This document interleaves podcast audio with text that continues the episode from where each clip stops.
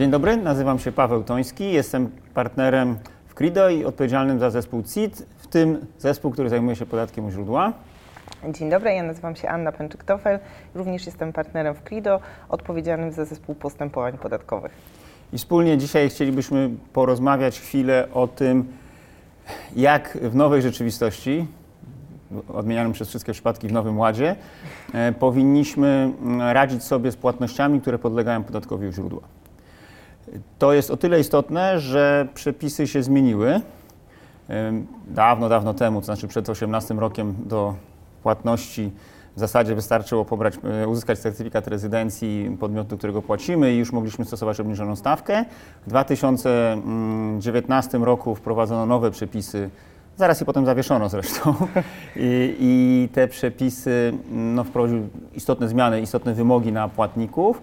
No i teraz od 2022 roku mamy e, znowu modyfikację tych nowych przepisów i nowe zasady i o nich będziemy rozmawiać.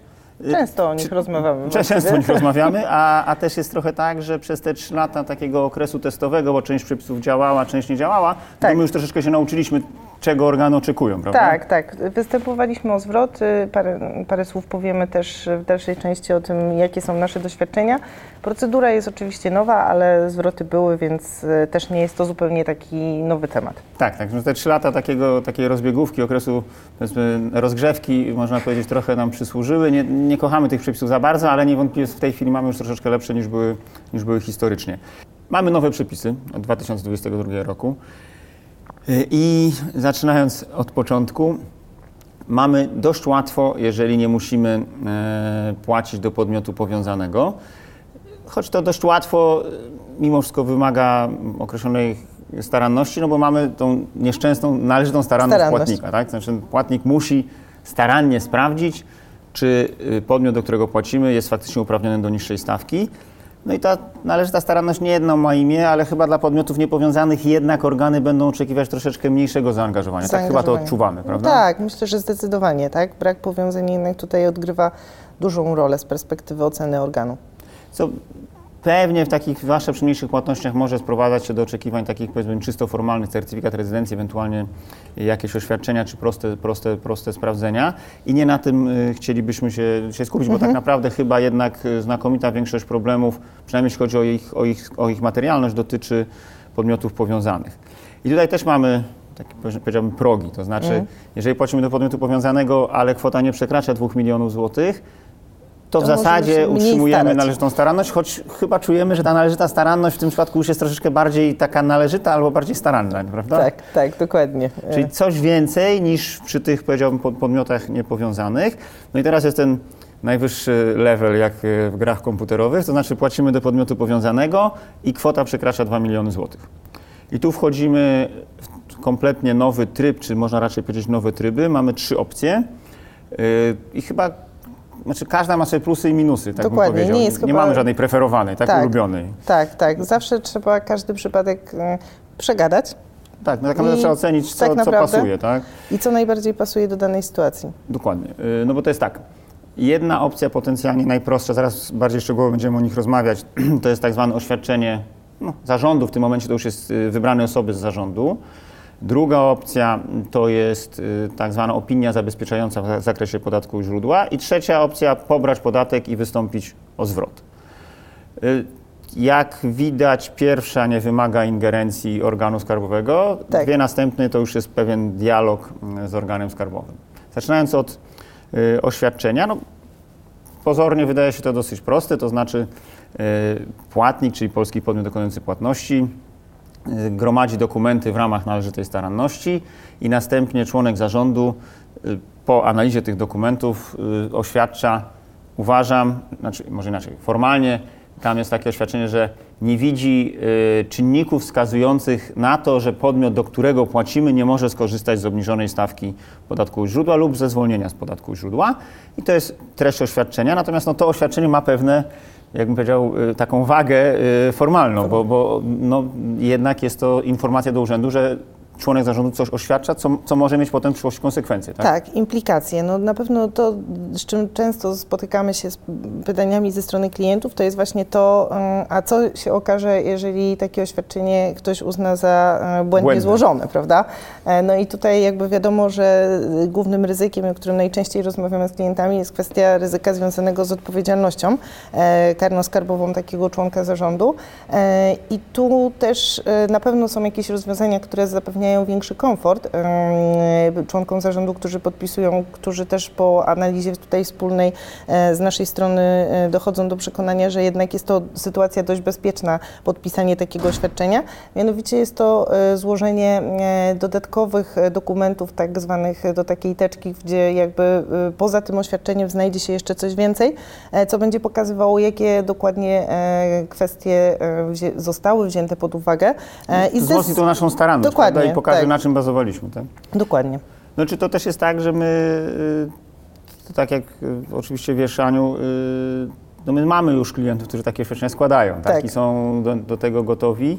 Y, Przy czym też no, faktycznie wiemy, że dla wielu klientów jest to pewnego rodzaju obciążenie. Tak? Jest to nie, nie pewien zawsze dyskomfort. informacje. tak? Dokładnie, tak. Jest to pewien dyskomfort i na pewno e, takie zrobienie takiego dodatkowego działania e, jest czymś e, takim zabezpieczającym ich na przyszłość. Wiadomo, że też za trzy lata nie, nie będziemy pamiętali o tym, Co- co, co- dzisiaj rozmawiamy, tak? Y, No też jest tak, że to, to ta perspektywa jest istotna, to znaczy y, to, co podpisujemy dziś, organ może chcieć, chcieć, sprawdzić za, Za kilka lat. 4-5 I, lat. I tak? najczęściej tak jest de facto w praktyce, prawda? No tak, i przecież Mhm. też mamy też takie sytuacje, gdzie organ powiedzmy no, interesuje się decyzjami członków zarządu z przeszłości i oni już w tej chwili nie są nawet członkami zarządu, tylko Dokładnie. pracują gdzieś indziej, więc to wszystko, uporządkowanie tego na pewno, na pewno pomoże. No to jest, czyli to jest opcja, no, w zależności jak do tego patrzeć, taka trochę dla ludzi może o mocniejszych nerwach, albo o takich, którzy mają sytuację bardzo jasną i- Jasne. i dobre dokumenty od zagranicznego kontrahenta.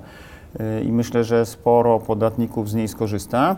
No druga opcja jest, y, jej podstawowy minus pewnie jest taki, że trochę dłużej trwa, no bo oświadczenie Tak. to trwa tyle, ile powiedzmy podpis, a przygotowanie do podpisania oświadczenia, no to tyle, ile analiza dokumentów. Natomiast opinia zabezpieczająca, czyli ta druga opcja, to jest jednak formalny wniosek do urzędu. No i tam najpierw znowu musimy zebrać dokumenty, y, przeanalizować je, napisać odpowiedni wniosek i potem mamy 6 miesięcy jako termin instruktażowy. To nie jest termin taki mocny, tak? Tak, może być przekroczone. Może być przekroczony, co nawet mieliśmy dosyć ciekawe, powiedzmy, jak te przepisy weszły w życie, to, to mieliśmy ciekawe doświadczenia. Najdłuższa opinia, na jaką czekaliśmy, to chyba było, no, po dwa lata podchodziło. No ale teraz to się zmieniło. Tak, Mamy- teraz się to zmieniło, ponieważ wszystkie wnioski, e, tak jak wnioski o zwrot, będą scentralizowane w jednym urzędzie, Urzędzie Lubelskim, co też, e, jak e, często w rozmowach prawda, wymieniamy, e, to, to będzie oznaczało, że powinno być jednolite podejście co do wniosków o opinię, jak i o zwrot, tak? W sensie podejście co do rozumienia przepisów i jakby traktowania tego.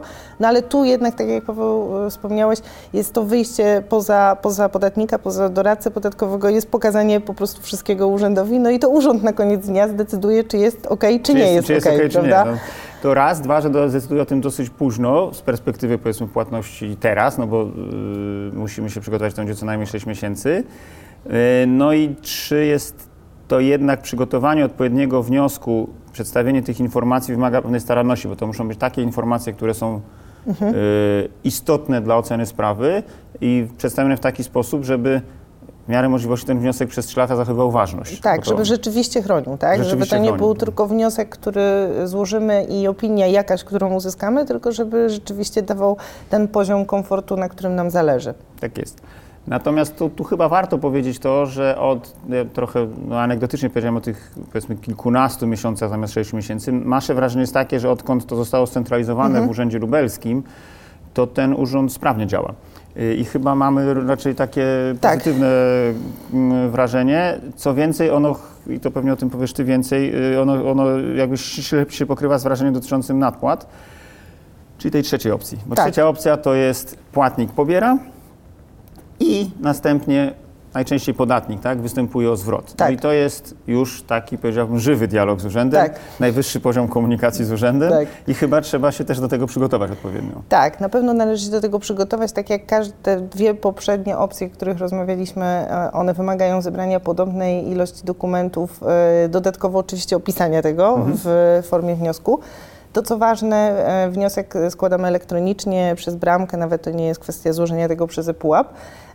No i e, poza certyfikatem, oświadczeniami takimi standardowymi co do odsetek czy dywidend, musimy jeszcze złożyć dodatkowe oświadczenia dotyczące tego, że jest odbiorca płatności, był e, rzeczywist, prowadził rzeczywistą działalność i był ekonomicznym, e, tutaj ekonomicznym właścicielem tej, tej, tej płatności. Uzasadnić, co też istotne, te okoliczności, które, co do których oświadczamy. E, No i organ ma 6 miesięcy, tak? E, Czyli znowu te 6 miesięcy, ale znowu jest to termin taki instruktażowy, który może być przeciągany. Ale tu mamy plus chyba, bo jeżeli organ nam przeciąga opinię zabezpieczającą, czyli tą drugą opcję, to tam, Tak. Że tak powiem, nic nie dostajemy. A tu Tak. jak już nam przeciągnie, to chyba coś dostaniemy. Tak, to dostaniemy e, opłatę prolongacyjną, czyli jak e, to potrwa dłużej niż 6 miesięcy, to jest to opłata prolongacyjna na ten moment 4,25. Nie są to takie pełne odsetki, jak to było przy klasycznych nadpłatach, jak, jakby we wcześniejszych prawda, mm, latach, jak składaliśmy e, o zwrot e, podatku źródła, wnioski.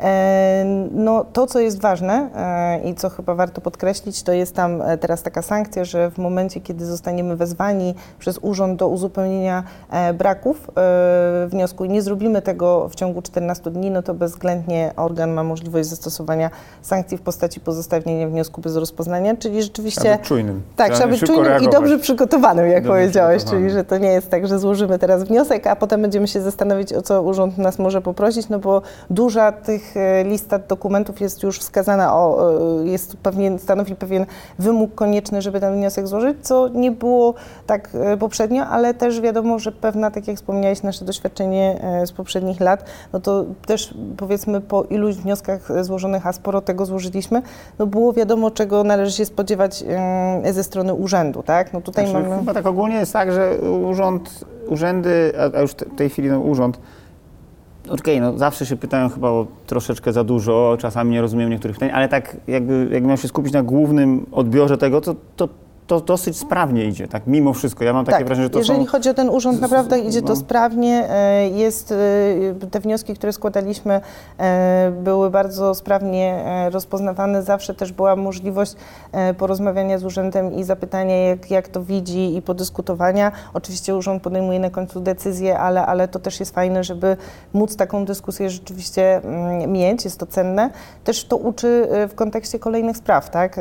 Jakie, jakie jest podejście. Więc startujemy niby z nową procedurą, ale jednak to nie jest tak, że nie Całkiem mamy nowa. tego doświadczenia, No tak? właśnie. No bo, bo, bo, ono jest. Coś wiemy, coś jest nowe, yy, ale chyba tu akurat administracja dosyć dobry ruch wykonała, to znaczy centralizując to i, i, i tam właściwe osoby, wydaje mi się, uzyskują coraz więcej doświadczenia, więc, więc no, tym całym podatkowym zamieszaniu, z którym mamy do czynienia, to jest coś trudnego, ale wydaje nam się, że w miarę poukładanego. Tak. Tak. Technicznie to są oczywiście trudne rzeczy, ale, ale chyba, chyba tam po stronie urzędu jest, jest jakaś yy, wola i możliwość współpracy. Czyli jeszcze raz, y, podsumowując, jak płacimy do podmiotu niepowiązanego, to w największym uproszczeniu musimy wykazać się należytą starannością w ocenie dokumentacji. Pewnie im większa kwota, tym większa staranność powinna być. To chyba taka zasada y, korelacji y, pieniędzy do staranności. Jeśli płacimy do podmiotu powiązanego poniżej 2 milionów, to wię- należy za staranność, ale nieco zwiększona, czyli to jakby drugi czynnik y, to jest intensyfikujący należytą staranność. Jeżeli kwota, dodan, kwota płatności do danego e, odbiorcy zagranicznego przekracza nam 2 miliony złotych w ciągu roku, to mamy trzy opcje.